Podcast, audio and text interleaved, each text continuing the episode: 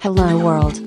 Replicant FM is a podcast by Kantaro and Omami, talking about various topics towards the universe and the future. It's time to talk. じゃあやっていきますかね。はい。はい。今日は2022年9月11日、 911。 911ですね。はい。はい。日曜日。はい。ということで、まあ時間は夜ですね。7時半を回って、まあ8時手前というところでありますけど、今日はね、おまみさんとうん二人でね、久々にね、やっていこうかなとゆるトーク。思いますけど。はい。ゆるトーク。はい。まあ、あれだね、ここ最近で言ったら、うんうんまあ、僕、ケンタロウ、個人的には、はいはいまあ、3週連続でね、結構いろいろ飛び回ってまして、2週間前で行くと、ラファーエクスプロアプレステージアくらい。うんうん。まあ、これは自転車ですね。で、次が、ニセコ。だヤクライっていうのは宮城県ですね。うん。仙台から車で1時2時間ぐらいかな。確か。っていうで、ところで、 110 110キキロロぐらいかな。のグい。ラベル。はい。まあそういうライドイベントがあり。はい。で、その次は北海道、うんニセコで、えー、ニセコグラベル、オータムライドとうん。いうところで、えー、まあそれもですね、乗る練習メンバーと、あの、出てきて。で、プラスまあね、おまみさんもいて。そうだね。うん。で、一緒に走ってきて、でっていうところで、あの、そうですね。まあ、そこの自転車のね、えっ、と、ライドイベントの話とかは、まあ、この間、あの、ツイッターのスペースうん。で、結構僕個人的には初めての、あの、試みだったんですけど、まあ、乗る練習メンバーと、うんで、あとは後半はね、もうその場で即興みたいな感じで、うんうんまあ、元次さんだったり、えートイさんはラファの、そう。私ラフ大阪のね。うん。えー、元次さんだったり、あとは、ね、いつも写真を撮ってくれる NB くんとか。うん。 NB 君は乗る練習もだうし、んほとんど自転車の、自そうね転車だけではないか。自転車だけじゃななくて、全然他の仕事もあって、うん、動画もやったりもするし、で、まあ、ドローンも飛ばせて、写真もできて、動画もできるみたいなめ。ちゃいい写真を撮る。うん。 B 君。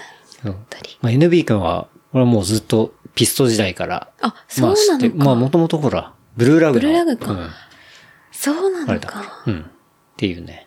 とこで、まあ、NB くんが、こう、即興で入ってくれたり、あとはちょっと名前を伏せなきゃいけないんだけど、まあ、そのエリートさんっうんうん。ていうね、まあ、深く、えーニセコグラベルに、あの、関わった、うんうんえーエリートさんが、えーまあ、即興で参加してくれたりして、まあ、結構ね、長丁場で、まあ、2時間40分ぐらい、なんだかんだ話してたんですけど、うん。あれはあれで、やっぱりスペースならではの面白さ、なんかリアルタイムで、そう、即興感があって、うんうん。なんかそれはすごい面白くて。生配信みたいなことだもんね。そうそうそうそう。で、まあ、そこでね、あの、自転車の話は結構させてもらったんですけど、それはアーカイブでは残ってないのえっと、アーカイブとしては、えーっと、まあ、僕のツイッターのアカウントからい、辿っていけばありますね。うんあじゃあ聞けるにでは、一応、あの、保存もしていたりはするので、あの、音声ファイルとして。なので、まあ、こういうポッドキャストに乗っけることもできるんですけど、うーんうんまあ、ちょっとまた毛色が違うからどうしようかな、みたいなあーことはまあ思ってるんですけど。まあ、まだ、あれ確かスペースって30日ぐらいは、あ保の、存され聞るけるので、うん。なんか辿ってもらったら、うんうんあの、聞くこと全然できると思うんで、まあ、もし興味あればと、確かに。うん、いうところですね。確かそのニセコの土日で、うん。えっと、収録とかしたいけど、もうそれどころじゃない感じ で、まあ疲れもだし、普通に会って楽しく飲んでたりして、そうだね。で、お休みをしたんだよね、月曜の配信うを。ん、はい。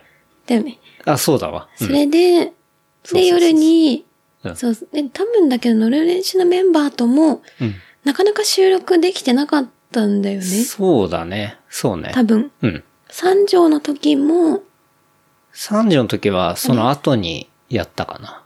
だっいたかやな。、違うか。その後に乗る練習のイベントをやった時に、うん、うん、あ、そうだ、のそうだ。疲れ切ったていすけさんと高田さんがうちに、めちゃくちゃもう疲れ切ったと言って も、本当にもう、はいそうね。そう、ん疲。れ切った感じで収録して、うん。それが多分、えっと、確かに9月、あ、あと8月ぐらいうんだ。った。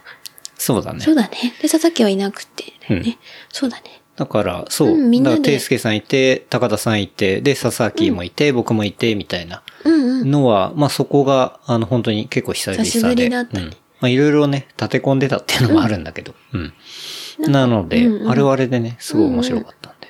うん、まあというわけでね、うんあの、自転車関連は結構そこで話させてもらったんで、うん今週はね、その、ウィーク3というところで、うんうん。えー、今度はね、トレイルランのレースに、はいはい。出てきましたというところで、えー、それがまあね、あの、小ブヶ原高原トレイルランと、はい。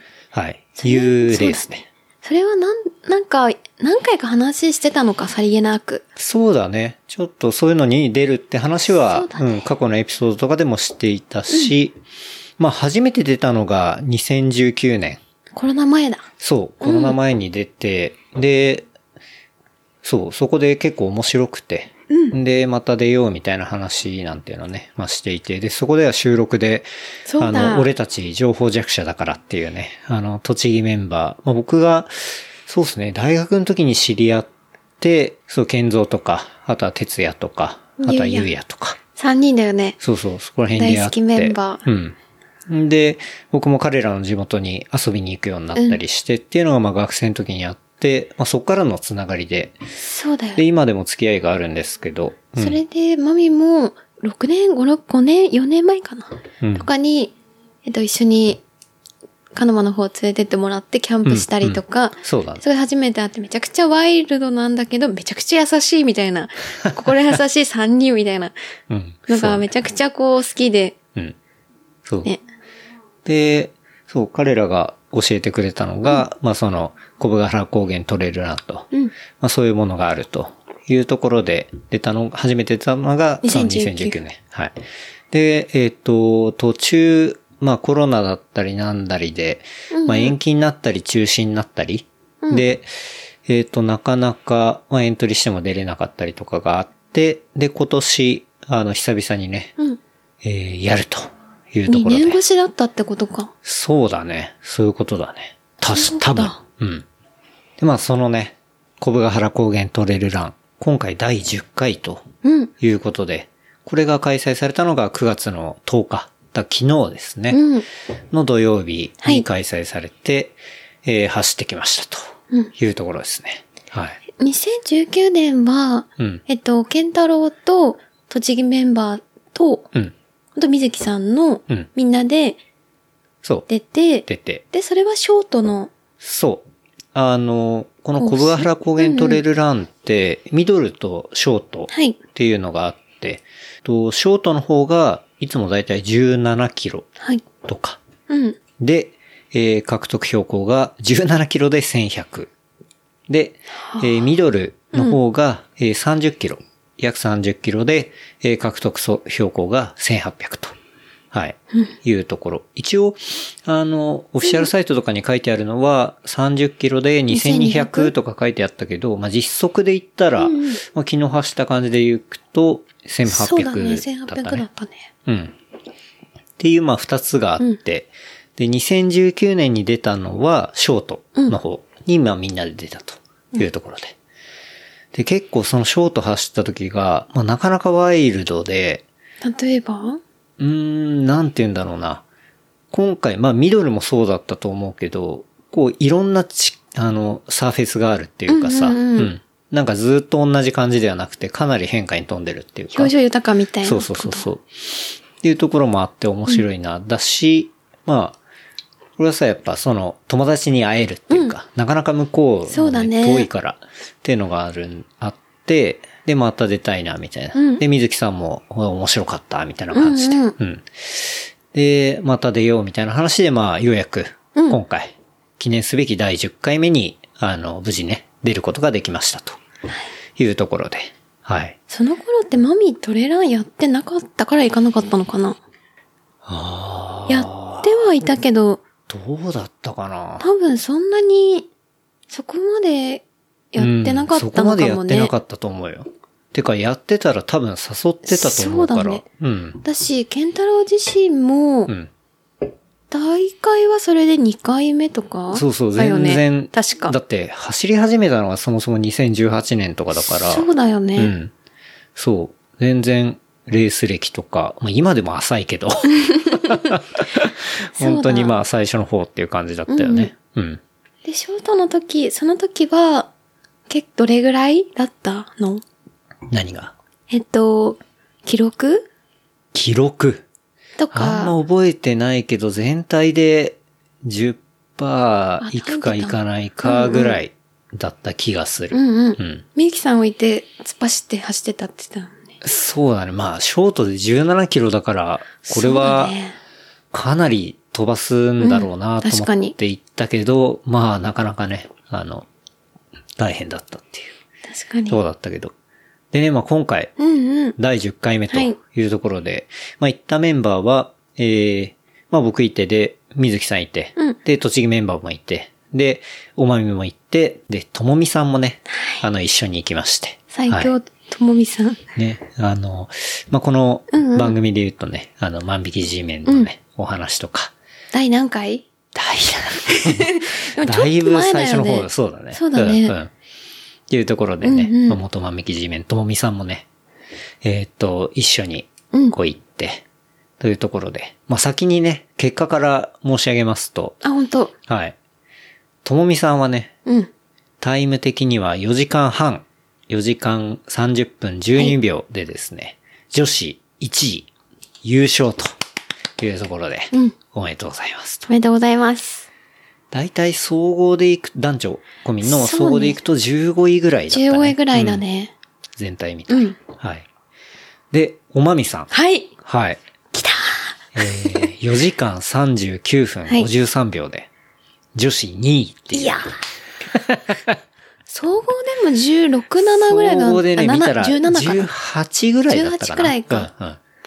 ということで、まあ、まさかの一緒にいた 女性2人がワンツーフィニッシュっていうね。しかも初めてのレースだった。だよね。そうだ。ね。マミ は、初めてのレースだね。はい。そう、ロードとは、トレラン、うん全部で初めての、あ、そっか。レースだったよマねラソンも出たことないもんね。特に出てないよね。うん、うん。確かに。で、まあ、初めてのレースでで表彰台だったっていうね。うん。でですか、結果としては、じゃあ、けつケンタロウが、そう、俺、えっ、と、僕ですね。僕は、えータイムでいくと4時間43分16秒。で、男子だと19位ですね。総合だと20位ぐらいなのかな。うん。そんなに多分変わんないと思う。そうね。んそれぐらいで。で、まあ、大体みんな4時間、ともみさんが4時間半で、で、僕は、あの、4時間43みたいなところなんですけど、大体真ん中、ボリュームゾーンが5時間半から6時間いかないぐらいうん。が、あの、リザルトを見ると、まあ大体そこら辺が、うんあの、ボリュームゾーンになってるというところで。うん。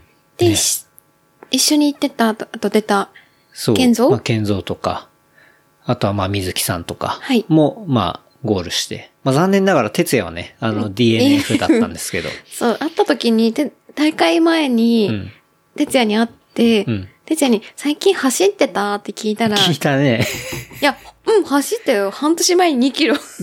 言ってたね。マジか。半年前に2キロは、走 ってる。走ってないわ。思って。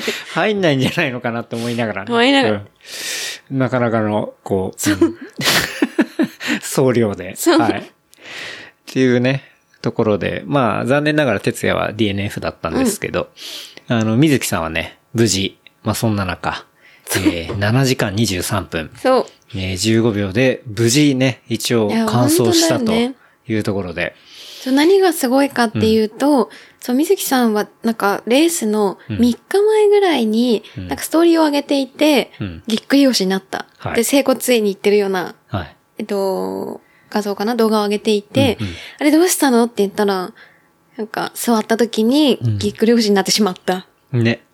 そう、なんか、 そう。骨折自体はだいぶ良くなってきてた、あの、から、そうだね。だいぶね。そう。まあ、あ の、これ聞いてる方はご存知かと思いますが、まあ、水木さんはね、あの、8箇所ぐらい、あの、骨折しまして、まあ、一緒に自転車乗りに行った落時車に。でうん8箇所ぐらい。で、その、まあ、それが調子良くなってきて、まあ、そのね、一応トレーニングをしなきゃいけないからってんで、家でその、クロスフィットというか、うんうんまあ、そういうクロストレーナーか。はい。で、トレーニングしてって、で、そのなんか片付けをする際にピキッと来て、まあ、そこでぎっくり腰発動っていうね、のが、まあ、そのレースの3日前とは、いうとこだったんですけど。で、ね、完全にもう尾低骨からテーピングがね、生えてたよね。生えてたね。なんか行きの車でも、やっぱりちょっと痛そうに、そうそうそうそう。ハイエース運転する姿も痛そうに、うん。後ろ姿見てたから。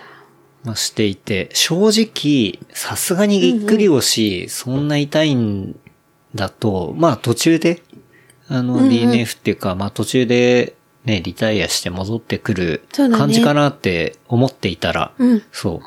まさかのゴールしてね。うん男子118位で、うんそううんギリギリ本当に、そうだよね最後から3番目ぐらいと三か、番目うん。でも、他には DNF した人も山ほどいたんだもんね。そうね。まあ、全体、ミドルの男子だけで行くと参加人数140人ぐらい。で、まあ、スタートしなかった人も含めるけど、だいたい20人ぐらいはゴールしてなかったわけだあから。あ、そうだよね。うんすごい。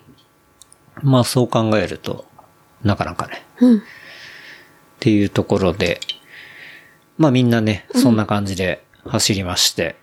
で、まあこの小ブガハラトレイルランっていうのは、まあそもそもどういうものかっていうと、うんまあトレイルランのこの舞台である、まあ小ブガハラ高原っていう、まあ栃木県鹿沼市、なんか日光のちょい手前ぐらいうん。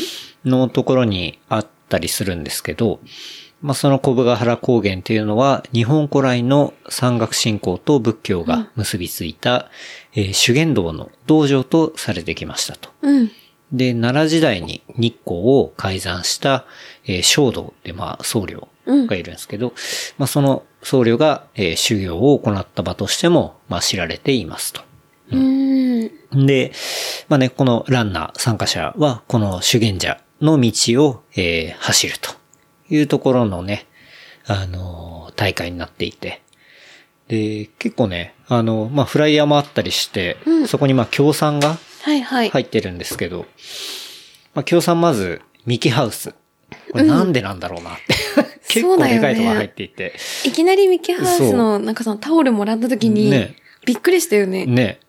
そう。まあ、ミキハウスがいて、で、次にあるのが、まあ、古峰神社とうんうんいうところで、まあ、神社がしっかり協賛していると。うんすごいよねうところのはい。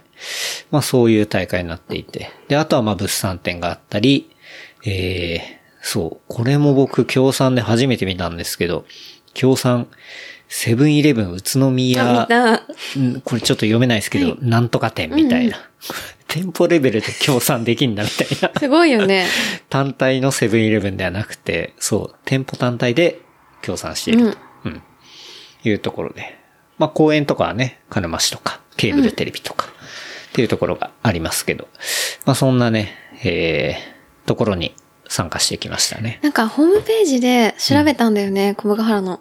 そしたらなんか、めちゃめちゃオールドスクールなホームページが出てきて、あ、そうそうそうそう。 なんか全然最新じゃなくて、なんか、めちゃめちゃ昔に、うんなんか BBS とかがありそうな、うん。なんかこう、めちゃめちゃ文字だけの、プララ .com みたいな感じ、おな感じの、うん。なんか出てきたときに、まあ、完全に Web1.0 っていうか。そうだね、うんそうそう。なんか、いいなと思った。そうね。まあ、そんなところを、まあ、軸にした、えーレースで。まあ、当然、鹿沼市で、まあ、そこで朝エントリーするってなると、うんまあ正直エントリーの時間に間に合うには、本当にこっちを夜中とかそうだね。に出なきゃいけなくなってしまうので、えー全泊をね、鹿沼にして、うん。で、まあ、上げを集合で行きましょうなんつってね。うんで、行こうとしましたけど、まあ、上げにたどり着かないっていう、ね。そう。なんか、最近全然その、えっと、普段はテレワークで在宅で仕事をしているから、うん。電車にあまり乗らない。そうだだからね。電車の免疫がめちゃくちゃ低下してて、うん。その、上野に着いた時にう、ん。上尾に行く高崎線かなうん。がそう、全然遅れてて、うん。で聞くと高崎線自体はもうめちゃめちゃ普段から遅れるうん。らしいと。うん。でも、その、着いた時に結構2、30分待っても電車が来なくって、で乗った時も待ったのかなそう。 30分ぐらいまあ、なんか事故が起きてたかなんかで、トラブルが、機材トラブルかなんかで、うん全然電車が出なくて、で、前も上尾に行った時、なんか高崎線が遅れてるとかで、あの、つけなくてみたいな。なんかそういうね、なんか、うんやだねあんまり、こう、うまくいけないっていうか、 うんなんかそんなね、イメージそうがだよねあるんだけど、高崎線には。それはそうかも。で、まあ結局本当に動かなくて、もう京浜東北で、大じゃあ宮大宮集合にしようっていう感じで切り替えて、まあみんなで、うんだから、あの、ともみさんも赤羽でスタックしちゃってて、じゃあもう大宮だっつって。全然あげおに行けないそうっそうて言っ。て全然いけない。電車の中で20分ぐらいずっと立っ待ってたてよね待ってたけど動かないし、で、もうものすごい人がホームに溢れてるし、で、グリーン車にも乗れないんだよね。そうそうそうそう。ひどいなと思って。なんか電車ってこんなに辛いかって思ったよね。そうだね。久々にあんな感じの人がいっぱいの電車の中に長時間いるっていうね。まあしかも動かないっていうね。そうだ よね。ので、ちょっとね、DNS が頭をよぎってるそうだよね。。 これは。しかも、まだ上げ部に行けないかもしれない。上尾のせい ってそう。いう。そうだよね。ということなので、まあ、ね、結果的には大宮でちゃんと、うんえー待ち合わせをして、まあその後ラーメン食べてね。うんなんか水木さんがね、おすすめのラーメンって計画してくれてたんだけど、その計画をちょっと変更しなきゃいけなくなっちゃって。で、白岡にあるもちもちの木うん。なんか熱くて有名らしいね。あ、そうだったんだ。うん。なんか、もちもちの麺が有名ではないんだ。でも暑かったね。うん。熱かったね。なんか上に油が乗ってて、それで冷めないっていう話をね、水木さんはしてたけどね。うん。 美味しかったよね。ラーメン、そうね。美味しかったね。魚介系で。うんラーメンハラスメントはね。うん。うん。美味しいラハラおすすめがあって。で、まあそれ食べて、まあ宿泊まってっていう感じでしたけど。うん。まあ、鹿沼宿がないよね。そうなんだね。うん。それはもともとないのか。いレやースでなかったのか。うん。まあそもそも、なんて言うんだろうな。そういうホテルとかを、うんうん。の需要がある場所じゃないしさ。ビジネスホテルとか。うんだから、近くの日光とかは割と観光客がってくるけど、うん、鹿沼自体はちょっと、なんだろう、穴、穴場スポットじゃないですけど なんかっていうかいやもう、そもそ自然うもんそういう場所じゃないからさ。ないってことだよねうんうんだからまあホテル探すのも大変で、ね。まあ水木さんとか、あの、ともみさとんとかはもみさんはね、コンテナホテルみたいな、割と最近できたやつに泊まったんですけど、僕ら探しした時はもうなくてね。うん。だからもうしょうがなくラブホに泊まったよ。そうだよね。それは僕予約できるって予聞い約てできね。るね。うん。なんだっけな、ファリーナドルチェとか言うよね。でもその前に、通ったとこにエーゲ海とかあったよね。あ、あったね。 十字架が刺さってるラブホがあっそうそうてそうそう。でもしょうがないと思った けど、意外に安かったんだよね。安くて、まあ綺麗で。二、人で8000円ぐらい。そうだね。うん。こう泊まりまして。で、まあ、朝になって。うん。で、まあ、ラブホ早に朝集合 して。そう。水木さんのハイエースがラブホに迎えに来て、まだ下で待ってるっていう。てか、ああいうところのラブホってさ、なんていうのもう車で来るのが前提になってるから、 そう。そう。一個一個なんていうんだろう。駐車場があってで、、だから、建物でも、なんていうんだろう、い全部1階建てコテージみたいな感じになってたのが、あんまり東京にはないじゃん、そ多うだ分。ね。そうだね。で、うん。そうだから、どうやって、そう、どうやって入るのかが分かんなくて。入るのって分かんなかったんだよねそう。要は、なんて言うんだろうな。なんて言うん変な幕みたいのがあって、はいはいそこに車で入って、で、うんうん車から降りたら、もうその幕がかかった奥で、ドアがあって、で、そうそう。で、そこからエ上ントリーがっていくみたいな。だから、誰とも会わないみたいな。フロンそトがないう、フロントがないんだないうん。から、そうそう、水木さんとともみさんが乗って車でお、が下ろしてくれて、そこまでね、行っけて、どじゃあまた明日なんて言って、で、降りたら、どこにから入ればいいのか分かんなくてね。うん。全然寝れねえと思ってたら、あの、ホテルの周り2周ぐらい歩いたもんね。 そうだね。そうこん、だから、それは、都心じゃないというか、その、郊外のラブホがこういう感じっていうのが分かんなかった。うんうん。だし、サービスエリアが近いからなのかなサービスエリアじゃない高速降りて。そうだ、だと思うよ。うんそうだからなのか、それで電話したら、んそのまま入っていいよみたいな。そうだね。もうフロントの番号がなんかでかい看板のところに書いてあったから、それを電話したら、栃木なまりで。そうそう。ですね。うん。何番に入ってくださいみたいな感じで言われて。ね。あれ、なかなか、こう、わかんなかったね、わね。かんなかったね。うん。面白かった。でも設備もいいし。そうね。まあ、綺麗だったそうし。だね。うん。で、まあ、翌朝ね、また来ていただいて、はい。で、受付して、うんうんで、まあそこで、健三とか、哲也とか、ゆうやとか、あの、栃木メンバーにもね、そうだね会って、うん。で、まあ天気も良くてね、うん。うん。かなり、別に暑くないんだよね。やっぱり、こう山の上の方だから。そうだね。そんな暑くもないし、寒くもないし、うん。な感じで、なんかだほんと気持ちいういん秋っていう感じで。から服装としては本当はなんかロングで、ロングティーでもいいのかなと思ったけど、うん。結構暑そうだなっていうのがあったから、うんうん。そうそう、そうだね。半袖で、うん。と短パンで出てって感じよね。出ましたね。で、まあ、もろもろエントリー済まして、で、準備もして、で、走り始めたみたいなとこっすね。うん。うん。まあ、あの、スタートはね、その、古峰神社の鳥居からね、うん。スタートして、こう一斉にうん。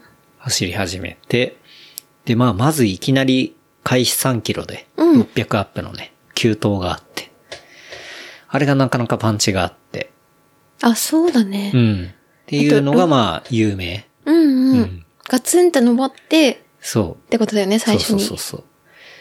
で、まあ全体像としてはそうガツンと登って、で、エリアとしては、なんだろうな、走りやすいシングルトラックもあったりするんだけど、まあそういう急な登りもあったりとか、あとは岩場もあるし、ガツンと下るところもあるそう、ガツンし。と下るとこもあるし、まあ、図書うん。エリアも、うん川をね、川なんだかんだ3回ぐらい超えるもんね。そうだね、唐突にうんね。そうそう、唐突にね。 いきなだりから川図書エリアもあるし、で、林道もあって、シングルトラックもあるし、ダブルトラックもあるし、まあ、グラベル的なあのととこころろもあもるね、しね。うん、あるし、そうだねで、まあ、ロードもあってみたいな。ロードはかなり少ないんだ少けど。ない。2, キうん2キロないぐらいだよね。ないぐらいだね。だかなり、こう、オフロード率が高いっていうか、うん、で、まあ、ともみさんもね、ツイートしてたんだけど、行ったら、まあ、そういう、こう、まあ、表情豊かなうんところが30キロに、まあ、と行ったらトレランの、こう、面白い要素がギュッと、詰まってるまあ、詰まったコースと、うん。うん。で、むちゃくちゃ楽しかったみたいな話をしてたけどね。うん。それ思ったな。うん。なんかすごい、まあトレラン自体もすごい正直と久しぶりだったじゃん。っていうそうだよ。話をすると、うんなんかストラバを見返してみた。はみはい、はい。そしたら、一緒にトレランを走ったのが、うん。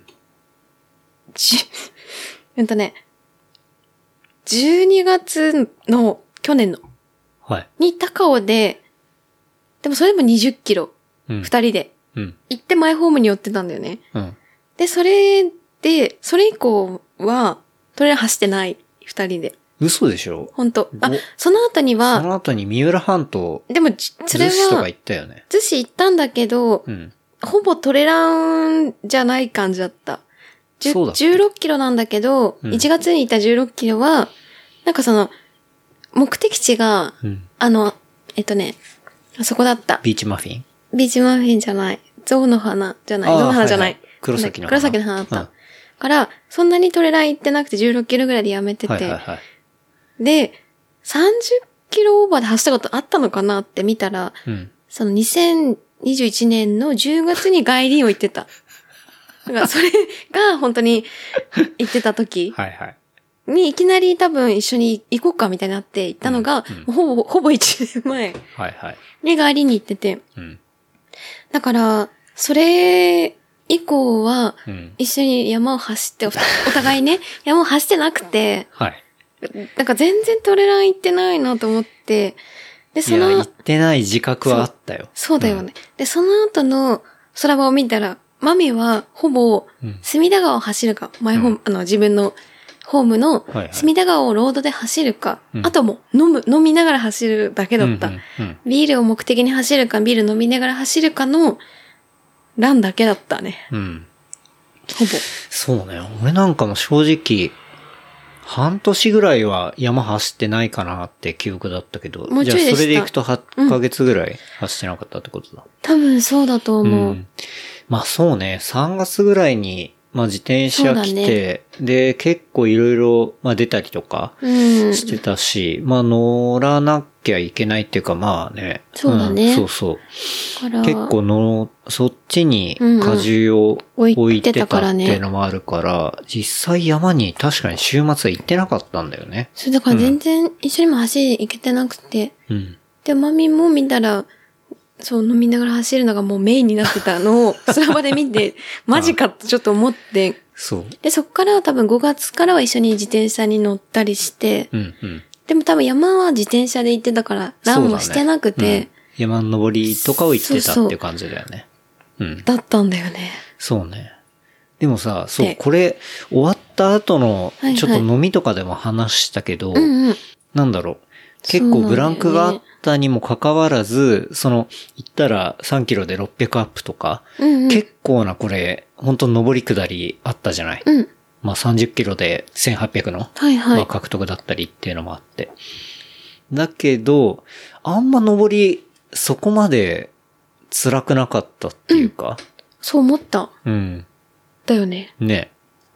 特にマミヤなんかそれを思ってたっぽくて、うんで、まあ、僕も正直、なんだろう、多分そんだけ間空いてるから、うん。これへ、本当に地獄見るんだろうなと思ってたんだけど、案外普通に行けて、そうなんだよ。うんなんかマミは、あれなんだよね、2週間前にヤクラ行ってる時に、うん。あの、丹沢に住んでるせいちゃんっていう女性はいはのトレランがすごい行って行ってるじょる、仲良くしてもらってるうん。方に、一緒に、丹沢に初めて一緒に行って、行で、っに、てるじゃん。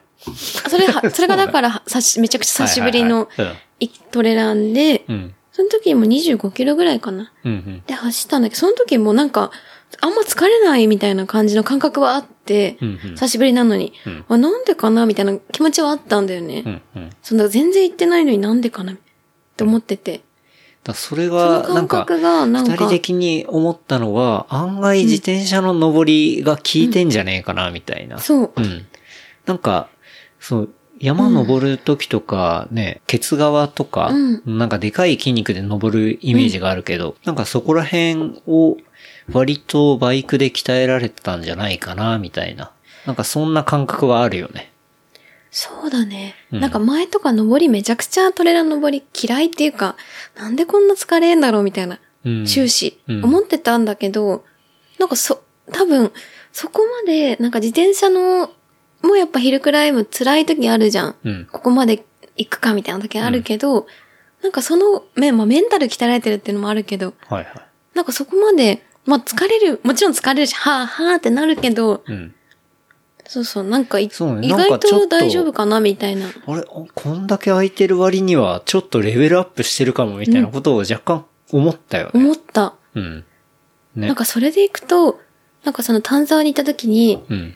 えっと、拠点の山カフェミっていうところがあって、うん。そこで自転車を今後もや、なんか開催し、自転車グラベルかなうん。をやるみたいな話があって、その店員さんが言ってて、うん。であで私も最近その旦那さんの影響で、うん。一緒にグラベルやったりし、自転車乗ったりしてて、はいトレランはすごい久しぶりなんですって言ったら、なんか、あ、なんかトレランにも自転車はいいからね、トレーニングに、みたいなうん話をしたのがうんなんか付箋回収されて、はいはいあ、。それもいいのかと思いつつ、うん。そう思ったっていう。そうね。だから、案外やっぱ、まあ、オフロードを結構うん自転車で登るって、まあ、そんなになんて言うんだろう、体の関節とか、そういうところってそんなに辛くはならないじゃない、あんまうんりうんバイクって。うん、だから、まあ体とかそういう部位には優しく、うん、効率よくなんかでかい筋肉を鍛えられてたのかな、みたいなそうだね感じで、そうなんかそれを今回、まあレースっていう場に出て、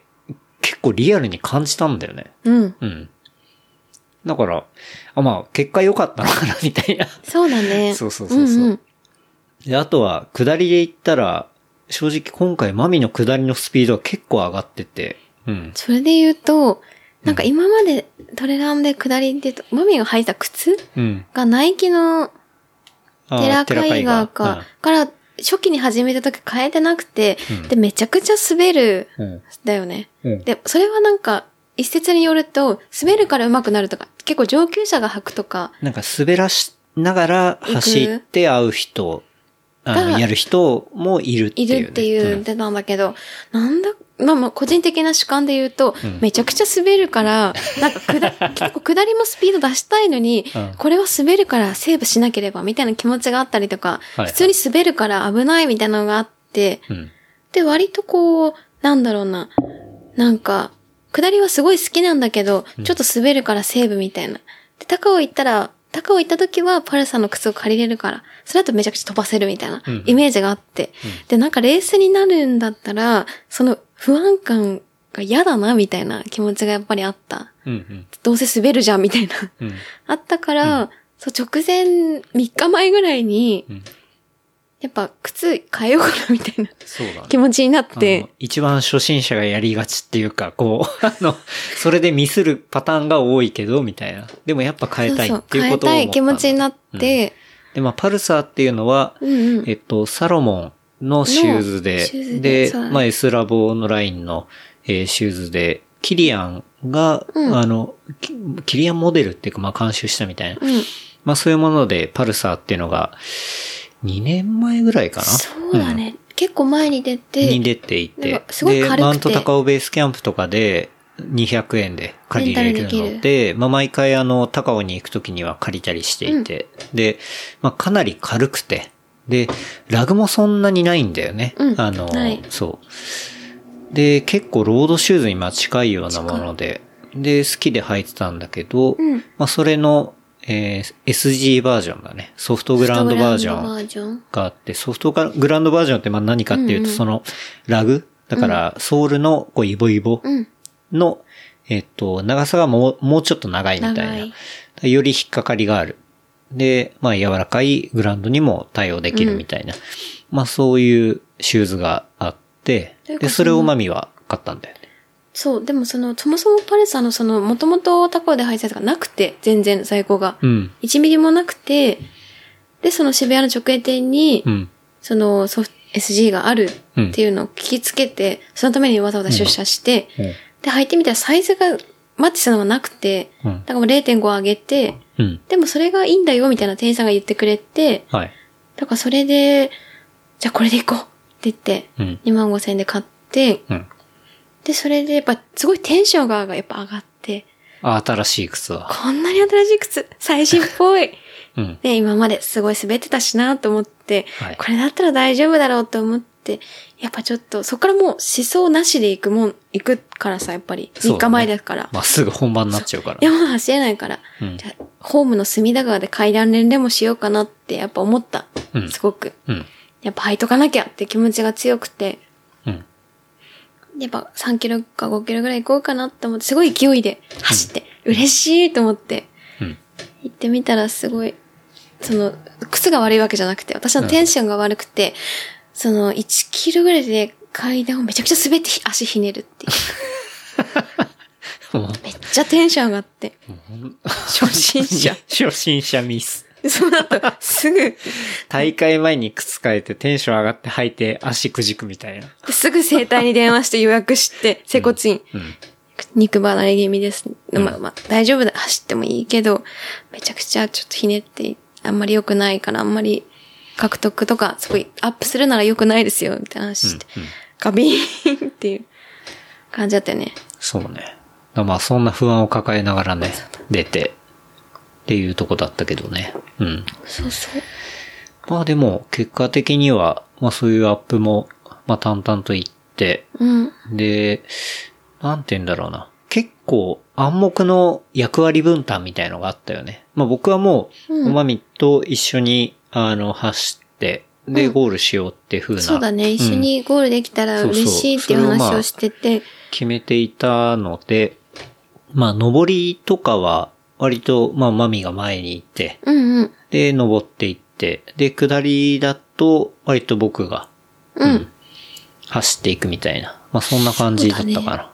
ロードはマミがガーって行ってってそう感じだっねた。。うん。そんな役割分担をしながら。で、ちょっと序盤でマミが飛ばしすぎというか、うん。そういう感じになりそうだったら、あの、ちょっと抑えようっていう感じの。本当もう6割ぐらいで序盤行きゃいいからぐらいの感じでね。なんかちょっとペースキープもしながら、うんうん。まあ考えてやっていたみたいなうん。感じだね。そうだね。うん。だから序盤は結構ゆっくりだったか、もっと行ければいいのに、みたいな感じはあったけど。でもあんまり序盤で行かない方がいいってことだもんねそう要は心拍上がって孵化しちゃうと、まあなんだかんだね、4時間半とか、それ以上あったりするから、まあ序盤で孵化すと後半絶対垂れるから、うん。と思って。うん。で、どうせ前の人垂れてくるだろうなってのもなんとなく分かってたから。うん。うん。で、走ってたっていうところだね。そうだね。うん。で、まあそんな感じで、まあドカーンと登って、その後登り下りがあって、で、最後の手前でまたガーンと登るところがあって、うんで、そこをね、まあなんとか越えて、で、最後、うんうんこう気持ちいい下りがね、あって。そうだ、林道をガツンと下る。そう。それ3キロぐらいなのかなそう、最後は林道だけど、その前にはトレイルを、あのね、こう下っていくとそうこだねろがあっで、て。最後グラベルじゃん。うん2キロぐらいは。そうそううん。で、そのトレイルを下っていく、要は、あと5キロぐらいそうだのね。ところで、もうかなり、まあ高速で下ってたんだけど、うんうんその、まあ、その時は前におまみがいて、うん。めちゃめで、ちゃ。後ろに僕がいて、うん。で、後ろにこうついてきてるランナーが、同じミドルのうん。ランナーがいるなってのは後ろに感じていて、うんうんうん。で、まあその3人でガーッと下ってた感じなんだけど、まあ僕はね、多分あれは、うーん、浮き石か、なんか枝かなんかで左足がちょっと引っかかったかなんかで、うんうんで、その瞬間にグッて力が入った時に、右足が思いっきりつって、ああ、うん。結構こう、あの時の下りで、うん結構10人ぐらい抜いたんだよね。ショそうだねショートミドル。まあまあ早かったしかっらかねり、結構高速で飛ばしてて、私もエドアドレナリンがすごい出てて、そうだね全然怖くないみたいな感じでうん飛ばしてたうんし、なんか、そまの、あじその自転靴のお車、かげもあってね。そうだね、も う滑らないっていう気持ちがあったから、うん。気持ち的にも楽靴の良さっていうよりも安心感だよね。はいその性能が正直良かったのかどうかあんまりわかん ない。前のと比べようがないから。うんそうそう。だけど、めちゃくちゃ安心感があったから、うんこれは滑らないから大丈夫だろうみたいな気持ちと、あとはなんか自転車のダウンヒルをうん。やってたからさ、そんなに下りに対しての怖さがい前もなかったけあどそ、れ感じたね。だから、上りの効果もあったし、下りは、だってグラベルとかってものすごいスピードでね、オフロードを下ってくから、そうグラベルを。なんか、そう、その速度感に割と目が慣れてるっていうか、なんかど怖さうのん、こう、リミッターがちょっと上の方にそうだよ行ねってる感じはあった。あの、ランニングだけの怖さのレベルからしたら。うん。そうなんか、なんだろう、どこまに、あ目が慣れてるっていうか。そうだね、ん自転車もどこに、なんだろうな、行けばいいかっていうのを見るじゃん、すぐ。うん。で、ランニング、下りも、あ、どこに足を置けばいいかっていうのをさ、うん瞬ダウンヒルだと見なきゃいけない。うん。ダウンヒルって下りか。うん見なきゃいけないんだけど、それもなんか、なんだ、そんなにここ、もともと怖くないけかったけど、好きだけど、なんかもだ、全然大丈夫だと思ったうん。うん。気持ちだったよね。多そう分。ね。確かに。それも感じたね。だからまあ、気持ちよく下ってたら、まあそういうことがあって、うんうんうん僕は思いっきり吸って、そう、めちゃくちゃ、な んだろうも。足がいやもう四角みたいに なって、うわーアスファルトみいたいになっててそう、で、マミもわーって言って、これ伸ばすかいな。みたいて。っなてって、つったらどそうの、しようって言ってたら、うん後ろから、後ろのランナーが、あの、すぐね、あの、こう足を伸ばしてくれて、で、その最中にまさかのね、あれ、ケンタロウさんですかって言われて、ああと、マミさん。今どういさんとか言っ てそう。聞いてますそうそう。感じのニュアンスがあって。まさかのあの番組を聞いリてスナーさんだる、っはい、リスナーの方で。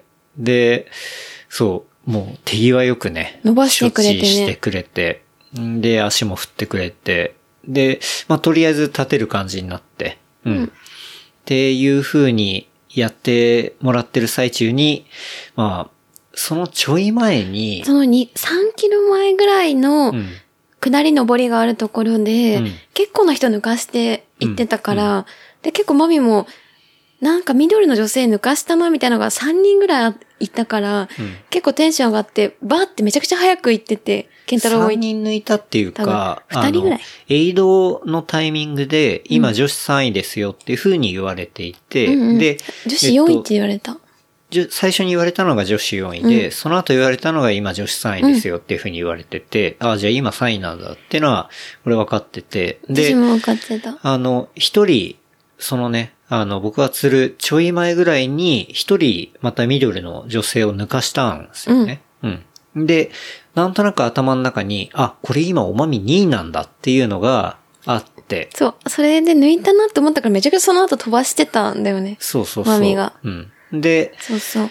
まあ僕が釣って、そこで止まってて、またおまみが抜かれんのはちょっとあれだなと思って、でもそこまで、なんだろうな、地図も見たりとかして、まあ迷わなく行ったし、うんで、あとはまあ下りしかないから、正直迷いようがないだろうなと思って、で、もう、おまみ行けっつって、 そうそう。そうそう。その処置をしてもらってる時に、そう、おまみがなんか、おろおろしてたけど。ま一緒にあ一緒に行きたいんだとか言ってたんでね。とりあえず行けっつって、 そう。で、おまみは走って行ったっていうね。で、そう、その一緒に処置してくれて、もう、もう行ってくださいって言ってくれうん、て、うんそうね。で、行ってめちゃくちゃ早く行ったんだけど、途中の、もちろん川の途中を渡るところかな。うんで、全然道わかんなく なって、で、本当にそれ、そんなわかりいやにく、くわかりにくかったんだよね。で、うんそこで、で、そう、今までやっぱりケンタロウが道見て、見てくれてたからさ、はいスムーズに行ってたんだけど、やっぱり、ことその道見るの得意じゃないからさ、そこで、ガビーンってなってさ、その川渡ったはいいけど、全然紐、その、結んでるリボンがないから、うんどうしよう、はーって、多分2分、1、2分ぐらい困ったなーって思って止まってたら、やっぱその、足つった時に助けてくれる人が、めちゃくちゃスピードで来て。あ後ろから来たんそう、うん来て、えってなって、来て、あれまゆさんどうしたんですかって言ってくれて、いや、道がない。どっちかわかんないんですよって言ってた ら、え、えって、でもその人も、んって道探して、ちょっと、うんうんってなって、こっちですよって、おまみさんこっちですって教えてくれて、うん。そうそう、だから結構わかりにくかったのかもしれないけど、なるほどね。うん。だからめちゃくちゃ救世主。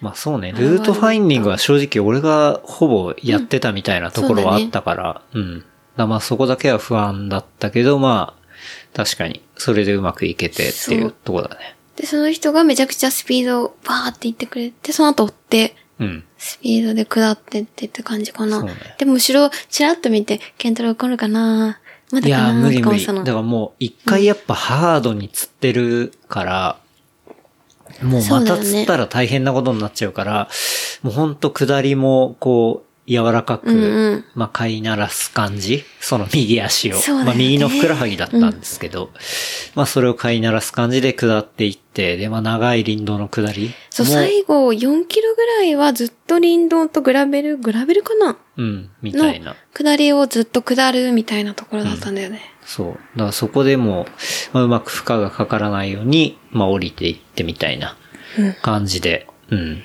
降りましたね。でも、後々聞いたら、そう、その、あの、助けてくれた、ね、ランナーの方っていうのは、カルマがね、あの地元地元で。で、まあ、地元のランナーで、で、まあ、彼女さんと来てたのかな。うん、奥さん。奥さんか。っていうところで来ていて。で、話聞いたら、もともと陸上部の人で。だからやっぱり、まあ処置そうがいう経験があっ、適切だってそうそう。まあ処置もあっという間にやってもらえてっていうね。まあそれは俺はたまたまラッキーだったなっいていや、う、ね。本当だようんね。まあしかも、こう、僕らのことを認識していたっていうね。で、まあ下りで、そう、結構ガンガン言ってたから、そう、その時に、はな、あの、ケンタロウさんですよね、 とか言うのは、ちょっとあれかなと思ってうんうん黙ってました、みたいな感じで。で、まあその処置の時に初めていうん。言われたっていう感じだったんだけど。うん。まあやっててよかったなと思ったね。本当だよ本当に。え、わよ、道間違えそうになった時にさ、うん大見さんこっちです。なんで名前知ってんだろうって最初思ったの。そう思ったんだけど、わ、わかりましたって言ったからさ、やっぱりよかったよね。うんそれでだって全然知らない人だったら、ずるして教えてくれなかったかもしれない。 そんな嫌な人いないと思うけど、うん。すごい良かったなと思って。まあでもね、そこはやっぱ、うん、なんかすごい助けられた感じがあって、うん。そうあったかくて、ありよかがたかっったたでよすねね。。しかもその最後の、あと1キロのところにスタッフさんが何人かいうて、んはいはい。で、そこを結構早めにガーって下ってる時に、あれ、女子ないですかねって聞いてみたの。うんそしたら、2位ですよって言ってくれて、絶対1位ともみさんだと思ったから、はいはいそう、ともちゃんの後に、そう、続けるように頑張ってさ、走ろうと思ったのが、なんかそう、嬉しかったんだよね。うんうん。そう。そうね。確かっに。ていうのがあって、そう、最後まで、そう、走って、そうだそし。たらゴール前に、ゴールか、した時うに、んともちゃん待っててくれたからさ、うんうん。めちゃくちゃ嬉しかった。そうね。それでフィニッシュうん。というところでしたね。うんうん。僕もだから、一応最後まで走れたのは本当に、そのね、名前は鈴木さんなんですけど、鈴木さんだよねはい。 鈴木さんのおかげだなっていうところで。うんで、けあの、鈴木さんに限らず、途中の誘導のね、スタッフの方そう、スタッフの方とかも、あれ、健太郎さんみたいなとか、大見さんみたいな言われた感。じで声かけられたりっていうのは結構あって、うんうん嬉しかったよね。ね。本え当にとか言っちゃって。そう。こんな鹿沼のコブがトレイルなん で、そう話しかけられてね、すごい面白かったようね。ん。うん。アットホームな感じで。ね。うん。いやでもなんか、うんうんその、俺に構うな、行けみたいなのってさ、 なんか、ちょっと憧れるっていうか さ、なんかあの、いや、よかったよ。フォレストガンプ的な。いや、めちゃくちゃ名シーンだって。そうあれはね、なかなか、あ、本当にこういうシーンあるんだって思ったね。うまみも、いや、一緒にそ、 そのなんか、付箋じゃないけど、伏線伏線か。うん伏線で5キロぐらい手前、その、つる5キロぐらい手前で、一緒に走れて嬉しいし、一緒にゴールするのが楽しみなんだみたいなこと言ってたんだよね。言ってたね。そううんフラグが立ってたね。 そう。普通に走るときに、いやなんか、最初に一緒に走れたし、うん一緒にゴールできるのがすごい嬉しいんだってことをすごい言葉にして言ってて、うんその時に、あとそのシーンがあったから、ちょっと映画のワンシーンみたいだよね。しかも、ちゃんと健太郎は、行けってとこちょっと指さしてたからね。そうそうそう。 いやもうそうしないといかないなって思ったそうかそうら。嫌だったからさうんうんそうだけど、その、さ、おかあの、背中を押してくれたから、そうそう。そうだね。めちゃくちゃその、やっぱり、まあ、あとは、もうそこまでで俺の仕事はも う 終わったっていう、そう。発射台になれたっていうところがあったから。うん。なんたもうう全力疾走で走るのみっていう感じだったかそら、う。多分、行ってくれるでしょうっていうのは思ってたから。っていう感じでね、やりましたね。そう。いや、なかなかね、ドラマがあったね。あったよね。うん。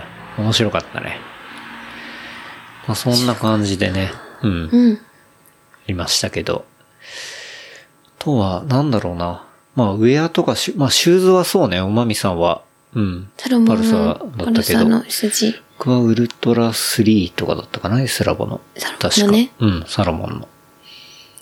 あとでは、まあ僕は、そう、上上はに来てたのは、そうだねあの、そうですね、そろそろ発売できるかなというところなんですけど、うん。ヒアネスとね、うん。走る練習のコラボパルの、エアリーコットンティーの、えー走る練習、別注バージョン、まあコラボバージョンみたいな、黒のねう。ん、のを着ていて、まあ、あの T シャツも、まあ、エアリーコットンティー自自体もさ、かなり軽いからさ、うん。だからまあ、かなり軽快に、気持ちよく走れたね。汗びえもなかったないね。うんうん。まあ、汗びえで言ったらさ、俺らまあゴールしてから、要は3時間待ったわけだかそう、なんか、その理由としては、うんまず、ともみ、ともちゃんがゴールして、ら。うん。えっと、4時間30分か。はい。で、まみが10分後に来て、うん。で、まみちゃんって言って、ともみ、そこにすぐに写真2人で撮って、うんあ、もう少しでケンタロウ来るかもって言って、で、ケンタロウ来たじゃん。えで、、すぐ来たね。うそうそう、そろそろじゃあ、あの、その、出、出場した人はお風呂がタダで入れるんだよね。んそうそうそうそだう。から、あ友ちゃん温泉入ろうよなんて言ったら、いや、水木さんは車の鍵持ってんだよってうん。 言って、そうね。まあそっから、あの、水木町史上最長の。最長だようん、3時間待った、ね。 3時間もうんあって。で、その、汗拭きシートもさ、車の中だから汗も拭けないし、で、なんかシール渡したいのに、ステッカーも車の中だったから、ステッカそーも車の中う、いろんなね、人に、そうそだよのね、、言ってもらえたんだ走り終えた後も声かけてもらって、びっくりしたのが、その、最初に行ったいはいラファの、ね、エクスプロアプレステージ役来に、僕も出てたんですよ、みたいうんうなん人で、しかも今回、小ブ原そうのだよねトレイルランの緑も出てた人がいて、福島の方だったんだけど、すごいレアだよね。そう。だからステッカー渡したいなと思ったんだけど、車の中あるから渡せねえな、みたいな。そんな話をね、まあその人ともしてたんだけどしてた。ねまあね、そんなんあったけどね。 そうだからそれだけ待ってても、あの、かなりコットンティーなんだけど、あーこう薄くてよかった、すぐ汗が乾いて、臭くなかったしね。うん、汗冷えすることなかったね。ううん。ん。でもさすがにちょっと寒くなったけどね。3時間経ったら。そうだね、やっぱり小ヶ原高原っていうぐらいなんで、そう、ん結構寒くなって、ともちゃんと寒い、ちょっとす、動いた時にね、止まってる時はいいんだけど、うん動いて水木さんを迎えに行く時に、うん。ちょっと寒いとかとは言ってた そうね。けどね。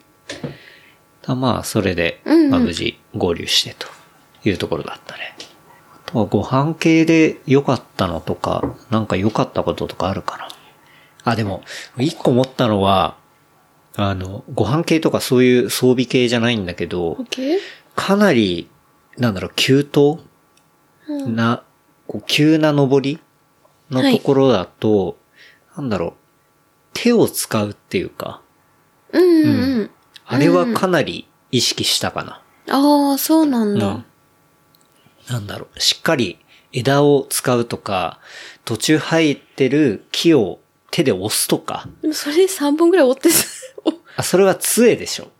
杖じゃない。杖じゃなくて、は木だよねそうそう。そう木がさ生えてる木を、要は、あの、後ろ手に押す、手を使っていくっていうのは、足だけに負担をかけるんじゃなくて、うん、なんか結構効果あるなって思ったりとかあしたけどね。うん。そう。まあそういうのはあったけどね。マミは右足がもう最初から痛かったから、うん。。左足を軸に全部いった。だよね はあ。それが良かった。うん。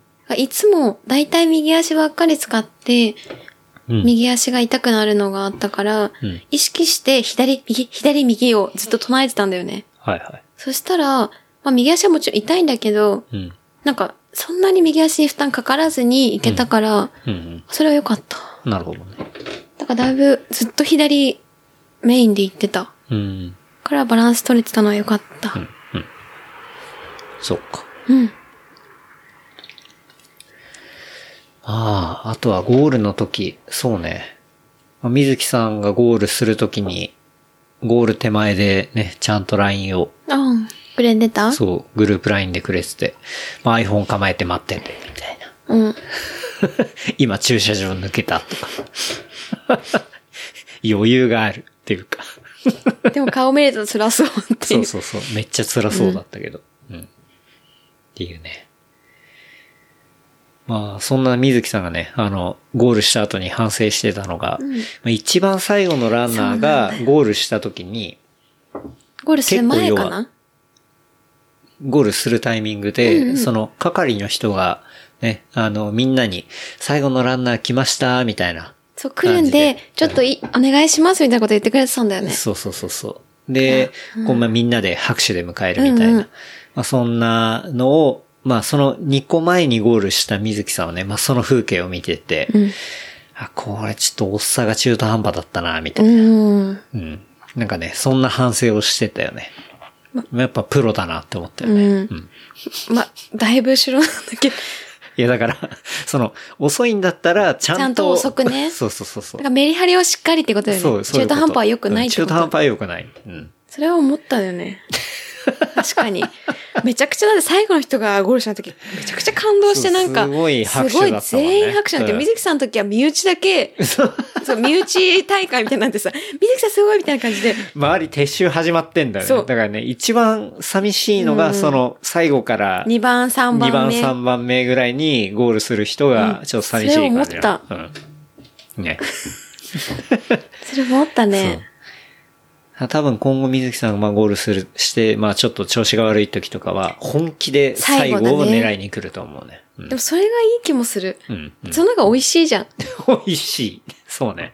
美味しいし、なんかみんなも、わーってなるしさ。うん。まあ、常にね、やっぱ美味しいところをね、取りたい考えてるね。あげようであげあげなんで。うんうん。 そうそう。っていうね。な感じで。そう、まあさっきも言ったけど、こう終わった後は、うんその、スポンサーのね、えーうん古峰神社はいはい。が、えースポンサーなので、まあ、そこの中に、ね、しっかり綺麗な温泉があって、まあ、そこに入って、表彰台の話は、ああ、そうだそうだ、その前に表彰台があったね。そう。ん。正直どうでもいいわ、温泉なんて。温泉はどうでもいいんだ。楽しそかっの前に表彰式がありましたね。はい。どうでしたかた。初めての楽しかった。うん。え、何表初彰めて台の表が彰台嬉しかった。うんうん。だって、物ももらえたんだよ。そうだね。でもなんだかんだ表彰台登ったのは東京イーストランでも登ってるからね。うん、でも、あんまりさ、表彰っぽくないじゃん。まあね、確かに。ちゃんとあの、こう、インタビューみたいなものもね、あって。うん。嬉しかった。めちゃめちゃ嬉しかった。そうね。まあそこでコメントしたりして。うん。で、ちゃんと商品もあってね。そう。うん。あとやっぱ、ともみさんと乗れたのが嬉しかったなそうだね。あれよかったね。うん。はい。そう、以上。それだけ言いたかった。何をもらったんですかえっと、ううちはシューマイ。あれ、鹿沼牛の、鹿沼牛のえっと、シューマイと、シューマイとハンバーグえハンバーグですね。はい。なんでシューマイなんですかって聞いたの。うん。これから押していきたいって言ってた。そうね。なんか、カヌマはこれからシューマイを押していきたいシューマイをしていきたいみたいな話を宇して都て。宮は餃子だから、う。うんちはシューマイだみたいな気持ちなのかな。どうなんだろでも、やっぱり嬉しいよ。うね。目録って書いてあってさ、うん。ね。もらえたから。うん。っていうわけで。まあ、無事ね、ゴールしまして、まあ、お風呂も入って、うん。そう。お風呂もね、無料でうん。気持ちよかったね。貸し切り。うん。まあ、無料といえば、その、まあ、水木さんが泊まったとこっていうのは、まあ、コンテナホテルみたいな感じなんだけど、うんうそのコンテナホテルっていうのが、近接券割みたいのがあはいったはいらしくて、クーポンだよねうんもっと東京みたいなことだよね。そうそう。栃木県と隣接した都道府県と、とはないか。だからそういう県は、県はえっと、かなり安くなる。3000円引きみたいなとこになっていて。で、もともとコンテナのホテルが6000円ちょいだから、もう3000円ぐらいになって。で、さらに、栃木県内のセブンイレブンで使えるうん。クーポンを2000円分もらえて、すごい。実質1000円ちょっとで泊まれたわ、みたいなすごいね。話をしていて。で、その、まあ、会場からの帰りに、うんうん。えっと、コンビニに、まあ、そのセブンのね、うんうん2000円のクーポンを使わなきゃいけないから、ってんでそっか、埼玉では使えないんだもんね。そう、栃木県で使えるクーポンっ隣ていう。接で使えるところだ。だもんね。で、まあ、水木さんがね、血まなこになって、その、使える、そうだよね。クーポンを使えるセブンイレブンを探したんだけど、結局どこも使えず。そう、なんか全部で使えるわけじゃなくて、うん。その、あポスターが貼ってあるとかじゃなきゃ使えないんだよそうなんね。かセブンの中でも使える店舗が限られてるみたいな。不思議だよね、でもそうそうそれも。でもなんでこんなにセブン寄るんだろうとは思ってた。そう。かえ早く帰って飲みたいなと思ってたやっから。ぱそのクーポンにかけるやっ執念ぱりさ情熱がすごうかんったのか。やっぱ無類のクーポン好きだからさ。そうだね。無料とクーポンが大好きじゃん。うん。だから、なんだけど結局使えなかったんだよね。残念。そっかそっかで、まあ、あ行に戻って、うんうん。で、飲んだっていう感じだね。そうだね。でしたね。なんかトレラーの大会自体もだし、うん。トレラーもすごい久しぶりだったじゃん。はいどうだったいや、面白かったよ。てか、あの、気候も良かった。暑くなかった。うんうん。なくて、本当に程よい秋の感じ。うんで、途中もやがかかったりとかして、結構幻想的なところもあって、うんでさっきもそのサーフェイスの話もあったけど、行ったら本当に30キロに、こう、ぐるぐる景色が、そうねとうんうんまあ表面が変わるっていうか、岩場とか結構ガチで手使ったりとかもあったそうじだゃんね。登りね。そうね。で、まあ、年を回ってっていう。牛もいてねその。うん牛もいたり、まあ、牧場の横も通ったりとかね、したし。で、ちょっとルートもちゃんと見なきゃいけないみたいな、うんうんなんかそういう感覚もあったり、うんなんか単純にずーっとね、コーステープが貼られてるみたいな感じじゃなくて、そうだね。あれこれこっちだよなみたいな感じで行くとこもあったし、だって前に走った人とか、ちょっと止まって、どっちですかねって聞いてきたもんね。そうそうそで、マミがわかんないから、ケンタロウどっちかいとか言って聞いてたもん地ね。図地図持ってないんかいと思いながら。で、その人何回も会うけど、いそうや、僕、先には行けますけど、うん地図、じゃあ、先、どこがわかんないですよねとか言ってきて。そうで先には行きますけど迷うかもしれませんけどね、とか言って心配だわ。で、その人結局置いてきたけどね。そう そう。ちゃんと見なさいよって思いながら思ったけど、で、なんかそういう、こうちゃんと地図を見ながらっていうか、一部分だけど、なんかそんなものもあったし、いろんなもんが入ってて、うん。やっぱ面白いなと思ったね、改めて。うん。で、なんだろう、そういう、まあ言ったら、まあシューズとかあるけど、そこまでね、機材差ないし、うんまあ、うんプリミティブな、うんうんあの、遊びとして、やっぱ面白いなと思ってたね。うん。思った。ね。だし、なんて言うんだろう。でもそのトレーニングの相互性っていうか、うんそういうものもこう、自転車のものと、そのトレランのものでも、なんか結構、あ、案外こっちのやってたことが生きるんだ、みたいなことも、結構リンクして感じた部分もあったから、うんうん。なんかまたね、うん、両方楽しくやっていきたいな、なんてことは思ったけどね。うん。うん。まあ、あとはおまみと結構長く走るのも久々だったし、うんまあ、最後は行けっつったけど、うん。 そうね。まあ、そういうのも面白かったから。そうだね。うん。で、まあ、それこそやっぱ、向こうの栃木のメンバーにも久々に会えて、んで、まあ、哲也なんかね、あの、再婚して、そうだよ、いつの間にうんいか。つの間にかいきなり、あの、5歳児のパパになっていて、でもうん仲良さそうでよかったもんね。よかったし。で、健造は健造で、お風呂入ってる時に聞いたら、介護士から、こうちょっと、なんだろうな、ステップアップっていうか、まあ、ポジションチェンジというか、うんうんで、ケアマネージャーっていう。あそうなんだまあ、要は、ケアマネージャーって何が違うのって聞いたら、要はその、マネジメ顧ントする。客に対してのプランニングとかうんうんで、をするような、まあ、立場らしくて。で、まあ、そこのプランの中に介護士がいてみたいな。はいはいだからもうちょっと俯瞰で見れて、で、夜勤もなくなっああ、よかたっみた。たいな話を、そうそよかったではう、ないかしていて、うん。まあ、建造も建造でそういう風に変わってたりとか。あとは、まあね、ゆうやは、とりあえず、とにかく大きくなって、誰かわかんなかったんだよ ね。ビッでグかな。くなりすぎでしょっていうね。うん。とかね。まあ、栃木メンバー内ではもう容赦なくね、もう舞台呼ばわりされてたけど ね。まあ、それはまあそうそう仲間内の話なんでっていうとこですけど。うん。まあ、そんなね。で、まあ、それぞれ奥さんいたりして。うん。なんまあ子か供、いたりね。時計が経ったなと思ったようんね。そうだねちょっと寂しいけど、楽しかったよね。まあ、2年もね。うん二年ぐらい経経ってるからねうん。っていうことで。うん。まあ、すごい楽しい週末でしたね。うん。はい。なんか、そう。うん。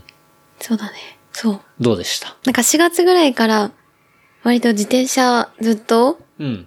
一緒にやらせてもらっていて、もちろん自転車も楽しいんだけど、その間にトレランマレージとあんまり会えなかったじゃん。あー正直。そうねで確それかにちょっと寂しいなってマミは思ってて、うんうんうんもちろん自転車で会う人もすごい楽しい人ばっかりだし、うん優しいし、なんだろうな、楽しいんだけど、なんかトレランの人とのつながりがめちゃくちゃなくなっていってるのを感じたのよね、うんうんすごく。うんうんちょっと寂しいなって気持ちもあったし、なんかそれで久しぶりに、うん。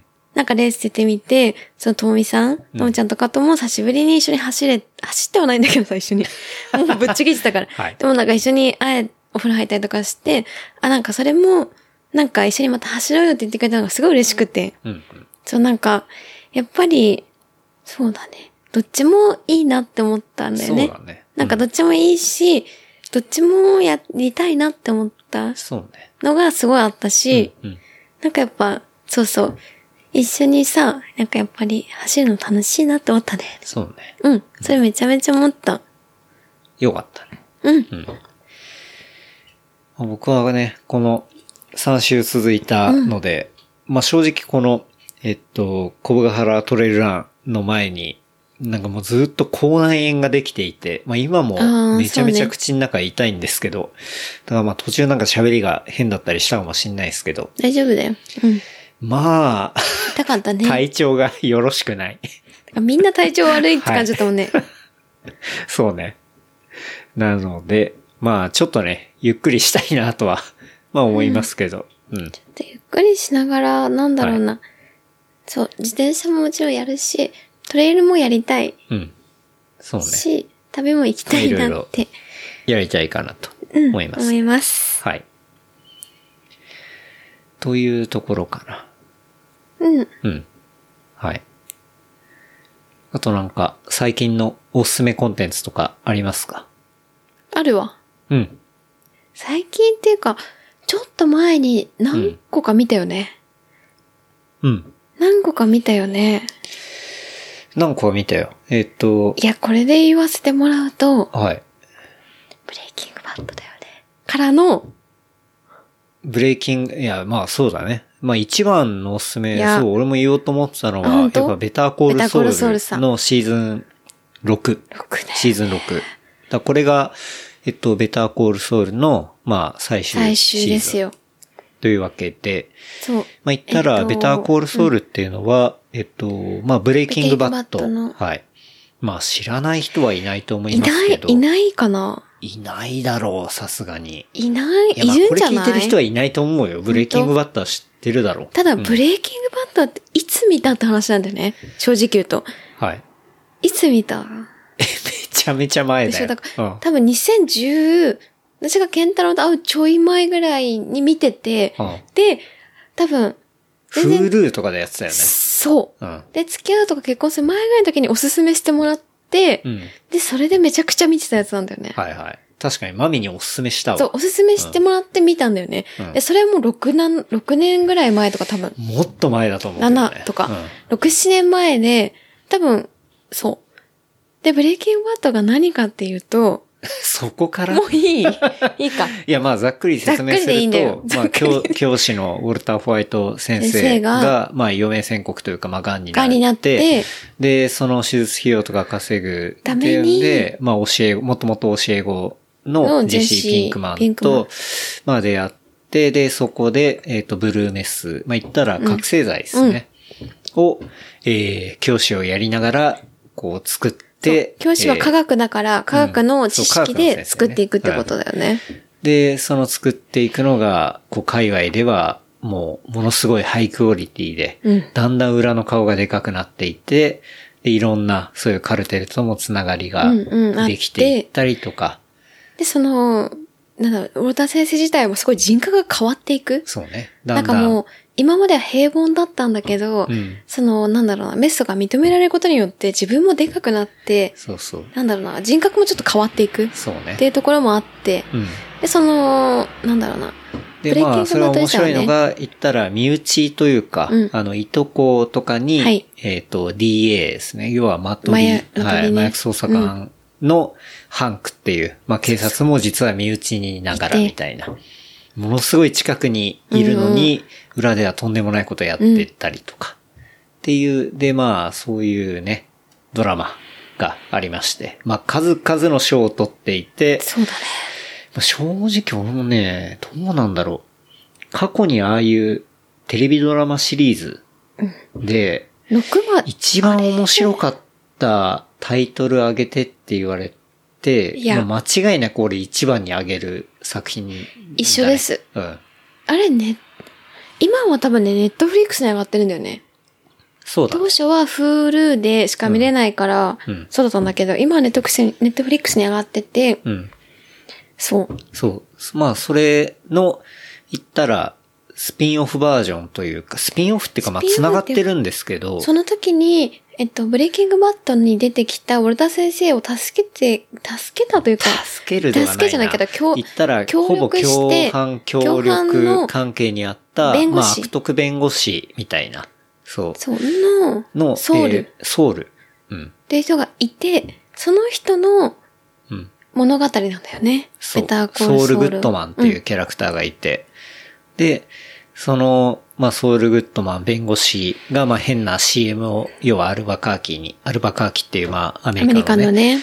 その場所が舞台なんですけど、まあ、そこに流している、えー CM が、まあ、ベターコールソウルっていう、うんまあ、ソウルに電話しようそうみたいな、まあ、そういう、え、なんとかで捕まっちゃった、ソウルに電話し電話しよよううみたいな、まあ、そういうテレビ CM、まあ、チープなテレビ CM うんうんなんだけど、まあ、そこの、えっ、と、ベターコールソウルっていうのを撮った、えーテレビシリーズ。言ったら、そのソウルが、えー、もともとはジミーって名前なんだけど、うんそのジミーがソウルになるまで、で、ソウルが、じゃあ今度はどうなっていくのかみたいな、っていうところをね、まとめていったシリーズがシーズン6まであって、 6までだよで、それがこの間完結したっていう。そう、だから、ワンの時、ワンは何年だっためっちゃ前じゃないまあ、めちゃめちゃ前だね。2000年代初頭ぐらいなのかな。初頭ぐらいだうんよね。うんワンでにねまあ、言ったらでそのブレイキングバットで、ベターコールソウルが、えっ、と、出る前にエルカミーノっそうだね。ていう、えっ、と、映画もあって。エルカミーノはそれっていうのは、えっ、と、ネットフリックスの、えーオリジナルの映画。でだ、から、さっき言った、えーウォルター・ホワイト先生の相棒で、相棒というか元教え子というか相棒。で一緒に、そうそのう、作ってた人だよね、メスを。メスを作ってたジェシー・ジェシピンークピンマクマンね。ンの、要はその後、うん。えっと、だからブレイキングバットのその後の話っていうのがまあ映画でまとめられていて。で、でもそだれからブレイキングバット、エルカミーのベターコールソウル、その三部作っていうのが、うん言ったらアルバカーキサーガうん、うん。っていう風に言われていて。うんうんだからそのスターウォーズのサーガみたいな感じで、はいはいその三部作ってのがアルバカーキサーガって言われていて、でまあそれが、その三部作、まあ最初から三部作にしようとは思ってないと思持うっんだけてど。ないよね。でその、ブレイキングバットから始まったものっていうのが完結する、したのが、そのベターコールソウルのシーズン6で、このね、シーズン6が素晴らしくて、いや、めちゃくちゃ良かったんだよね。本当にっていうのは、うん。そのなんか、しベターコールソウルって正直言うと、ワン、なんかシーズンワンとか結構つまんないような感あじのの、ね、そう、テンシ結ョン構ね、なんて言うんだろう、テンポはそん、そうゆっくりだったよねゆっくりだし、じっくうりん書いてく感じだし、うん。なんて言うんだろう、そうなんだよね。言ったら、結構ね、最近のその、まあ、人気になるドラマとかって、な、もう1エピソードでも、あ、なんとかがジ起ェきて、ットコースターみあたいな感じだよね。翌週どうなっちゃうの、はい、でーん、みたいな、なんかこうエンドロールになって、はい、次次見たい見たいみたいな、なんかそういう作りになってるじゃん。切り抜きでうまくいくみたいなことだよね。そうそうそうそう。だけど、観覧車みたいなことはゆっくりそう回るみたいなことだ確よかにね。そうね。それジにェ近ッい、トコーねス。ターじゃなくてってことだよね。何ちょっとうまいこと言ってんだえそう。そうそう。確かにジェットコースターじゃなくて、そうゆっくり、こう、し、ね、観覧車的に上がって、この最後の、こうう、ん景色をどういうものを見せるかみたいなところがあったね。うん。なんかめちゃくちゃ面白かったの。で、マミは正直言うとその、1は見、シーズン1は見て、多分2ぐらいはちょっと、もうめちゃくちゃ眠く なって、一緒に見てたけどずっと寝てたんだよね。うん。で、そっから、見てみちゃう はい。そうそう、でもそっかうら、ん。あ、じゃあ、2、3ぐらいかな。うん3ぐらいで多分抜けてて、うんで、そっから見たんだよね、一緒に。最後。はいはいはいそしたら、となんかいきなり始まった時からう、んちょっとわかんないとこもあるんだけど、めちゃくちゃ面白くて、うん。なんだこれはと思って。だからブレイキングバット自体は見てるからさ、うん。やっぱそのベースがあると、はいはい。別にそのシーズン最後はめちゃくちゃ面白く見れる。うん。なんかもう、そうね。だからベターコールソウルで行くうと、ん本当シーズン1から5までが、本当ためみたいな感じで、当そう6でいろんなことが起きすぎて、でも、うんそれっていうのが全部こう、なんうんていうの、なんかね、伏線回収っていうほどってね、いうわなけでもんないかよね、それも軽いじゃん。軽い言そうだね葉だからそうじゃないんだよな、なんか、うん。レベルが違うんだよね、うん本当に。え、それ思った、なんか、それ最初から考えてたのみたいな話じゃ、考えてないじゃん、多分。むずいじゃん。そうだねんな6、7年前のことって思うんだけど、なんかそれが全部納得できるみたいなことがうん。起きるし、そう。だからなん、なんて言うんだろうな。変な、まあよくあるけど、イースターエッグを探すとかさ。あはいなんかあの、小ネタあうんう、んあれがどうで、あの、繋がってた小ネタなんだ、はいはいみたいな、そういうレベルの小ネタじゃなくて、言ったら本当に、ブレイキングバットの初期とか、うん。で、本当だから、20年は経たないけど、うん十何年ぐらいのものが、こう、繋がっていったりみたいな。結構ね、本当に、やっぱ最初の頃から見てる人は、もう、なんていうんだろやうな、ばいよね。すごいなって思うっていうか、うん、え、その後に、なんか仕事しながら、うん、もうなんか、そう、完全に見れないけど、音声だけ全部、なんか全部見たの。うん、ブレイキングバットをはいはい。なんか、日本語にして、うん、見たんだけど、で、それの、交えて見てても、やっぱなんかこう、すごいなと思った作品として、っうん、ていうのはなんか、ブレイとベタコールソウルが、うん、その現代、現実と、ちょっと前のことに対して色を分けるよね。色彩的に。あ、そう、うん、だから、えっと、それが昔起こってたことうんっていうのは、色付けをしてるんだよね。そ確うか。あの、昔の、えっと、えっとそこのとっていうのはカラー。カラーだよねで、要はそのソウルがさ、えっと、もう捕まるというか、うんそれから逃げる、あの、要はブレイキングバットの後あとだよね。っていうのはモノクロ。モノクロ。うんなんかそこもすごい良くて、うん。なんかその、そこから一気にソウルもやっぱりジジイなんだよね。見た目も。だし、やっぱりそのコントラストがめちゃくちゃ良かった。うん。そうね。のまはあ、その演本出当にもね思った。うん。いや、完璧なフィナーレだったなと思って。なんか、こういうのってすごいむずくないだって、ブレイキングバットみたいな、世界的にすごい、ね、みんな面白いっていうようなものを作って、で、それの中の弁護士のうん、うん。ドラ。マをシーズン6まで作ってさ、うん。最終、そこのものを完結させるわけじゃないうん。めちゃくちゃ作り手プレッシャーあると思うし、あるし難しいよね。そう、難しいと思うよ。だって、だって終わらせ方一個によっては、なんだよ、これ、みたいな、うんうこんなんだったら作んなくてよかった、みたいなこととかさ。でもそういう声って結構ない言わでれしょるじゃん。そうだきっと、全然ないの。うんみんな、あの、完璧なフィナーレみたいな感じに、うんメディアも、やっぱソーシャルのところでもなってるし、そこら辺の、やっぱ、凄さ、だからその、ビンス・ギリガンのうんうん。凄さみたいなところはあるんじゃないのかなって思ったよね。そうだよね。うん。でも、ケンタロウとか好きで、い一一時ブレイキングバットのキャラクターとかアイコンにしたもんね、ツイいッや、ターの本当僕が、みんな、どのキャラクターが好きなんとかあるんですかねなんか、結構いろんなキャラクターが、まあ、ブレイキングバいやッそうト、エルカミーンの、うんうんで、えっ、と、ベターコールソウルで出てきたと思いますけど、まあ、僕は、ブレイキングバットそうねで好きだったキャラクターはやっぱトゥコ で、トゥコ。で、それ知ってる人だとめちゃくちゃ面白くて。てこともうただ、なんか、トゥコマジやばいからさ。そう。もうただやばいねう。ん。ただや、もうめちゃくちゃやばいキャラクターがいて。あ、一番てこ。そうそう、ツコ。うん。まあ、サラマンカファミリーその中の、まあね、あの、まあ、常に頭がぶち切れてるような、そそういうやつで。すぐ殺しちゃうんだよね。そうそうそうそうてこはなんで、そうそう。てこ、そう。あの、やっぱ、ハイな上がり方とかもすごい好きだし、すごいよツコのキャね。ラはすごい好きだった。うん。だから、そうだよね。でも、なんだろう、ベターコールソウルで言ったらやっぱ好きなラロかな。あ、ラローラロめちゃくちゃかっこよかったし、頭がいいし、はいはい。好きでしたね。うん。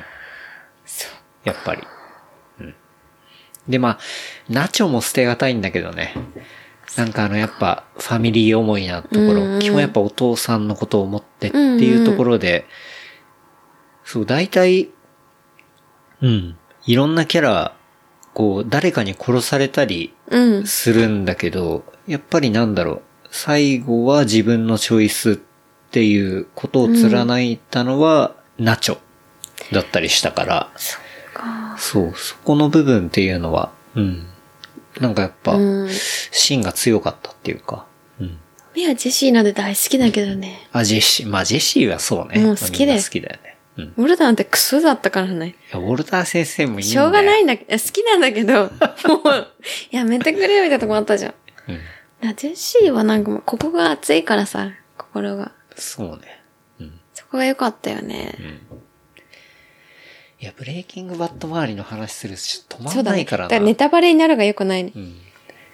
なんか、そうね。ブレイキングバット、ベターコールソウル、エルカミーノ、うんそこら辺のね、アルバカーキサーが、もう大好きですみたいな人ともまたちょっと深話しくたいね話したいよね。うんめちゃくちゃ話せるわ。ね。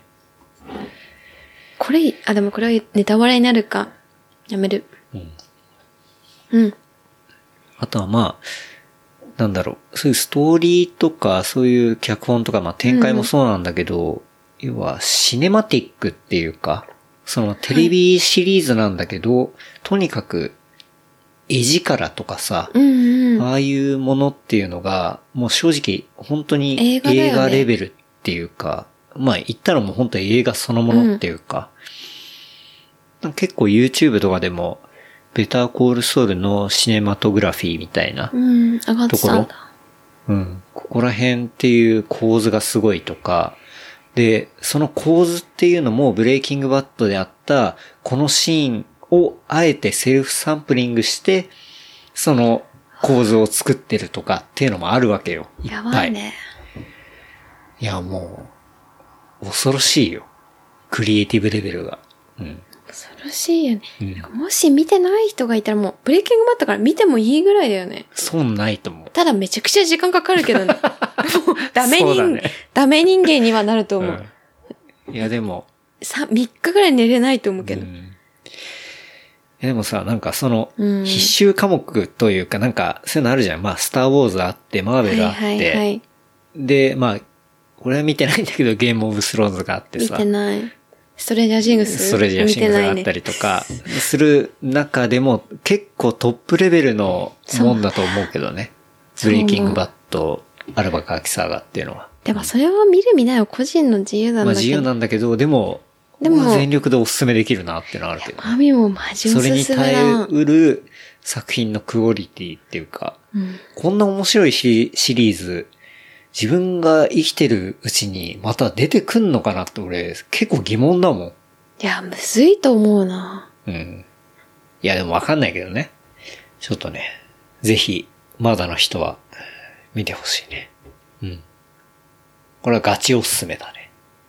ネタバレになるから言えないや。そう。最後のシーンもいいんだよ。わかるよ。でも言えな いわ。すげえ嫌なやつ。まあね、いや、まあこれからひょっとしたらね、見る人もいるかも楽ししみれないにから見る人もいるかもしれないから。うん。なので、ぜひ、見てみてください。はい。っていうとこかな。あとあれも面白かったよね。んあれも面白かった。おすすめしてくれた YouTube のディスカバリー。あ、はい。あはいはいはい。えーっと、あ、そうそう、億いたや万つ。長者の挑戦。うん。うん。これね。これめちゃくちゃ面白かったでしょ。俺は、面主白にかった。おすすめしたけど。そう。うん。いつだ、な、どれぐらい前いや、まあ、1ヶ月前ぐらいじゃない、に上がっていて、これは制作が、ディスカバリーチャンネルの、えっと、まあ、チャンネルに上がっていて、多分、ちょい前にやったやつを今、YouTube で無料公開してると思うんですけど、まあ、どういうものかっていうコロと、ナ前に収録してた、あげたやつだったよ。収録自体は。あ、そうなんだ。なるほどね。じゃあ、2019年ぐらいってことだ。うん。アップはいつかわかんないけど。で、まあ、これどういうものかっていうと、うんまあ、あの、まあ、主人公がいて、うんで、その人っていうのは、まあ、一代で築いた、まあ、億万長者で、うん。うんで、まあ、かなり、まあ、有名、有名というか、もうものすごい資産を持っている人。うんで、その人が正体を隠して、あの、もうほんとね、与えられたのが、確か1万円ぐらいだよね。違う、10, 10万円ぐらい、1万円ぐらいだよね、確か。うん。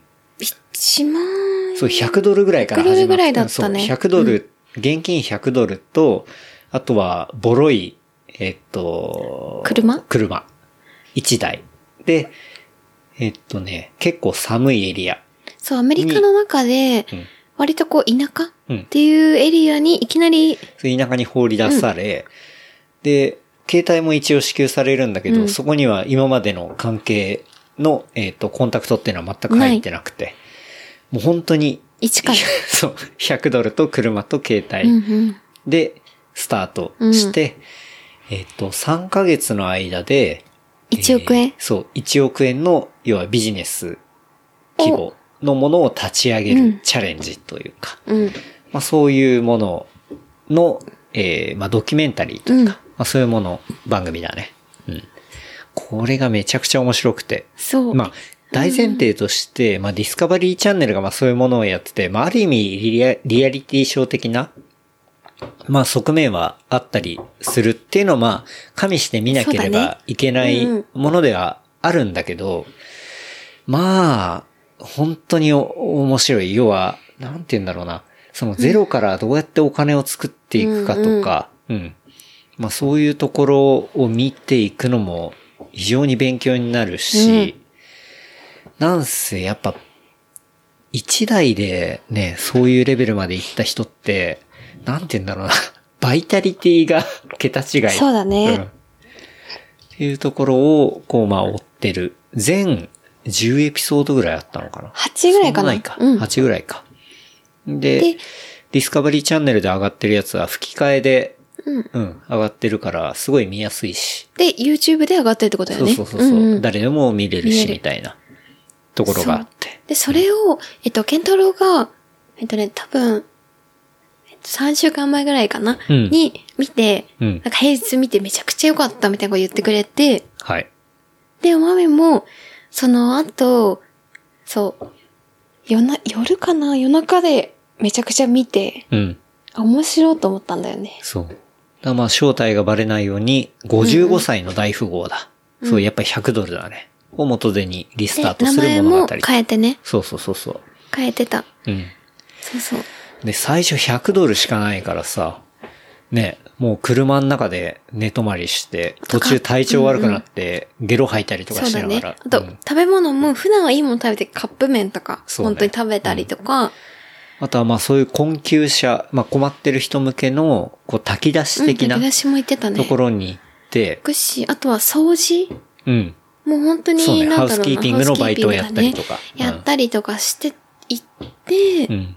いかに種銭を作る、種銭を作るっていうか、うんうんそうだねそう要は金をどうやって増やしていくかみたいなところの、とっかかりが、まず、 古いタイヤうん。をこう拾おうとするんだよね。だからそこなんかここのら辺州では、そこ、それに需要があるってことは多分調べて分かったってことだよね、そもそもが。州っていうか、そこのエリアそもそも、そう、そういう廃工場とかがうんうん多いエリアだったから、であればまあそういうものがあるし、で、結構大きいトラクターとかに使うような、ああいうタイヤ、まだ使えるタイヤっていうのは、1本10万円ぐらいで売れると。うんうんもともと高いから、うん中古でも。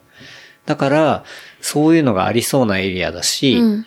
それを、あの、拾えば、1個、ニーズがあると。そうだね。要はそこも結構本当にだって分かんないよね。終盤っていうか最初から最後まで、その主人公のだその大富豪の名言っていうのがいろいろあるんだけど、あ、見た見た。あるんだけど、やっぱりニーズがある、ニーズから逆算して、うんうんその商売をするっていうか、 うん。だからタイヤのニーズがあるから、それを見つけるんだみたいな話をしていて。でも見つかんないんだよね、そんな に。都合よく。やばい、お金がもうそこつくぐらいのタイミングで、まあちゃんと見つかって、で、売れて。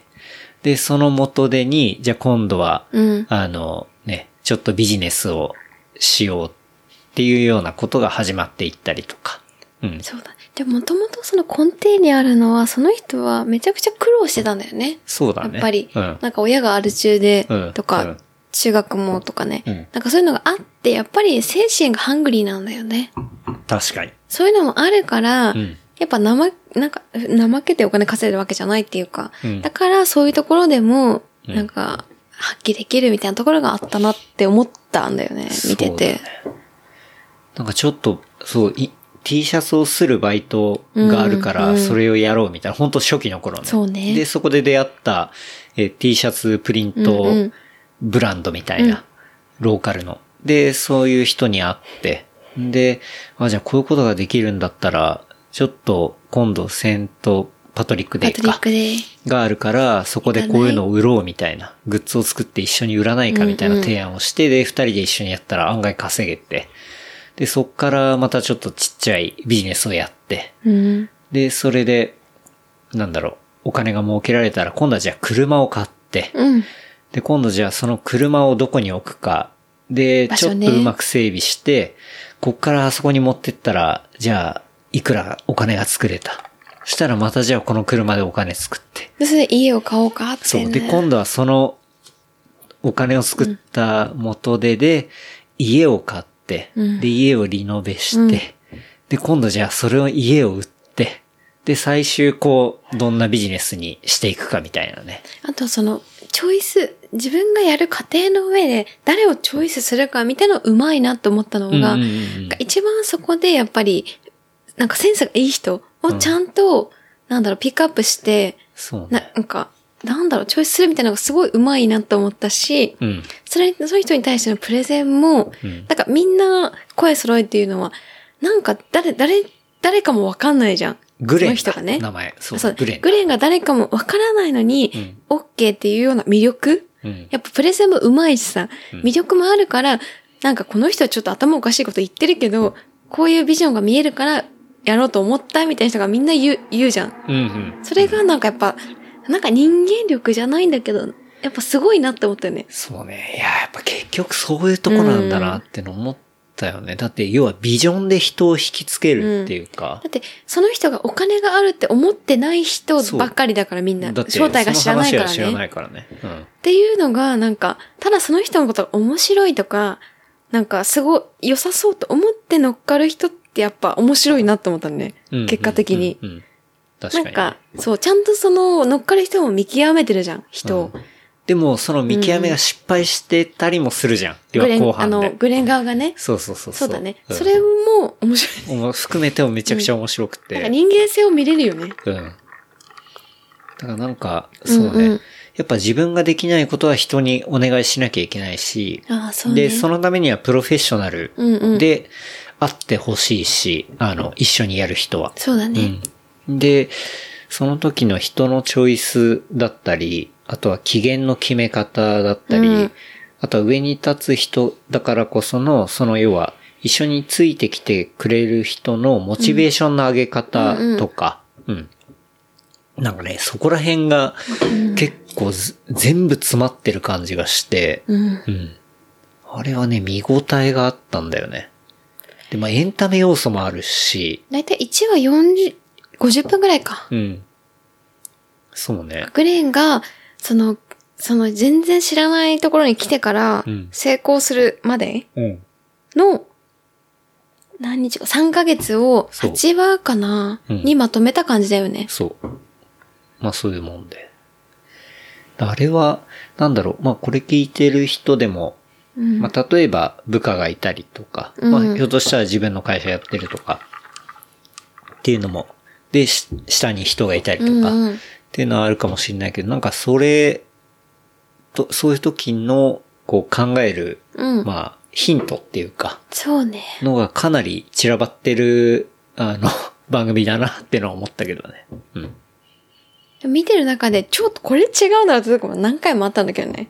あ本当に何回かね。うん。あったけど、それはやっぱ、こっちは見てる視点でさ、うん3ヶ月しかないから、うん。そうだ、それはそうなんだけど、普通にそれを知らない、うん。普通にそれを知らない人から言うと、なんでこんなクイックに言われなきゃいかんのっていう人は、やっぱいたなっていうのは思ったよね。うん。なとるか。ほどでもそれはだから、わかんないよね。うんでそれでも付き合ってるような、なんか、それでも面白いと思って一緒にいた人とかは、まじすごいなって思った。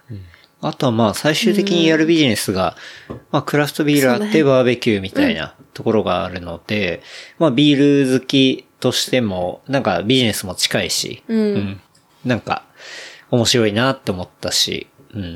まあ、最後もね、結構、すごく感動的な泣いちゃったよね。そうね。感じにそもうなっだねていくし、なので、うん。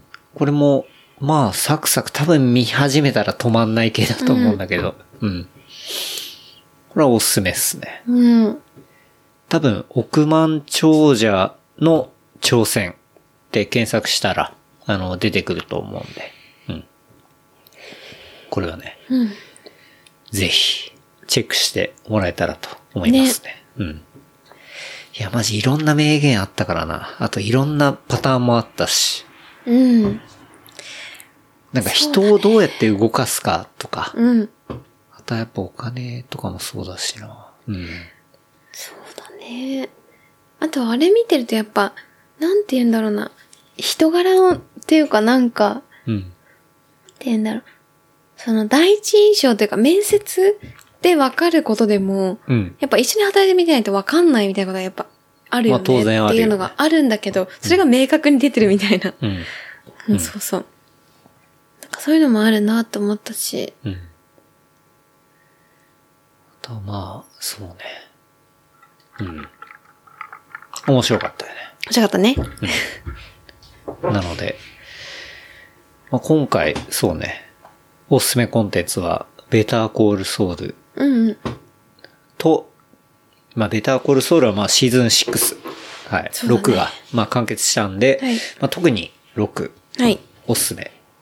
なので、まあ、全部見てくださいっていう話ですけど、はい。と、あとは、そうね、これ今話した億万長者への、億万長者の挑戦、え、それ、YouTube で検索すれば出てくる出てくる。あ ?OK。うん。なので、あとはないか。いや、もうこの二つじゃない。そうだねうん。この二つはもう本当に自信を持っておすすめできるね。アトランタもうちはあんまりだったもんね。アートランダを見たね。うん。見たけど、ちょっとあんまりだ。おすすめはでき ないよね。失礼。いやいい回もあるけど、うんそうね。そうあれも高低差がすごかった面白いうん。ってだけかな。結構独特だからな。うん。まあ、ワンツーのノリとはまたちょっと変わったからね。完全に。だからね、映像を見るのは難しいよね。っていうのはあるね。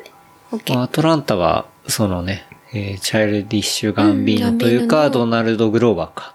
の、と、あと、ヒロムライのうん作っている、えそうだー、あね。れは HBO Max でやってんのか。うん。のドラマですけど。あれは、ワン、ツーすごい評判良くて、で、スリーが、この間日本でも見れるようになって、うんで、まあ見ましたというところですけど。まあ、とにかく、なんて言うんだろうな。むずい。皮肉たっぷりに、こう、その黒人社会うん。の、その、つらみ、そうだね。とかまあそういうものを表してたりとか、それをまあユーモアを持ってね。うん、そう、でも日本人が理解するのは難しいと思うんだよね。まあ、そうね。やっぱりっていうかまあ、人種によって感じ方が違ううんとも思う。うん。そうだね。うん。って感じ。まあでも、うん。面白いけどね。そうね。そこからあれってどういう意味なんだろうとか、うんうん、ああ、これってあのことを表してるんだろうなとか、なんかそういうのいろいろ気づ考きになえる。るのは面白いと思う。ううんん、うんでもちょっとねだ、からそう物ね。語としリリて、テラシーが高いっていうか、だいぶそういうものは求められるドラマシリーズだと思うね。そう思う。特にシーズン3はう。ん。うん。っていうもんだね。っていう感じ。はい。まあ最近見たのはそんな感じですそかうねだ。ね。うん。というとこですかね。うん。はい。長いんじゃないあっという間に来ましたが、あとはいやまあそんなところかな。うん。そうね。まあまた、あの、グッズとか、まあそういうものの時は、ソーシャルから告知させていただくので。え、T シャツとかうん。うんうん。そうね。なので、もろもろ、フォローよろよろしくお願いします。という感じですかね。うん。はい。じゃあ、事務連絡させていただきます。えー番組の感想、フィードバックは、ハッシュタグ、レプリカント FM、ハッシュタグ、レプリカント FM までいただければと思います。あとは、話した内容をまとめた小ノートは、レプリカント .fm で見ることできますので、こちらも合わせてチェックしてみてください。はい。はい。なんか言い残したことありますかいや、ないけど、やっぱいろいろやるのがいいよね。楽しい。なんかいろんな人に会えるし、うん自。転車もだし、トレランもだし、うん。まあ旅もだし、飲み屋さんもだし、なんかいろい旅ろ行、行きたいな うん、旅行行きたいなですか。いろんなとこ行ってるんだけど、うん。そう。ね。なんか個人的には普ちょっと通海に、入りたいな。プライ、なんか普通に旅として行きたいなって感じ。リラックス して。オフで。うん。うん。普通にさ、だって1ヶ月ぐらいほんなかった じゃん。なんかそれも、今日さ、久々の日曜日予定が何もなくて。え、めちゃ嬉しかったけどなんね。久々の感覚だった、本当に。で、それって普通なんだよ。でもさ、それがめちゃくちゃ幸せなことなんだよ。そうってね。いうか、それを思ってさ、なんかこう、こういうのが日常の幸せだなってやっぱ 思って、さ、たまにはこういうのもどうかなって思った。まあまあ。私はね。うん。全部幸せなんだけど、楽しいんだけ俺ど。どっちも面白いけど、もうなんか久々の感覚になって。そう、だから、ずっとさ、いろいろ移動してもいいけど、たまには、うんやっぱさ、そう、そういうのもいいよねっていうことだよ。 そうっす。それだけです。はい。じゃあ、そんな感じですかね。はい。いや、おまめさん、ありがとうございました。ありがとうございまはい。それでは、また来週。バイバありがとうございまイし。た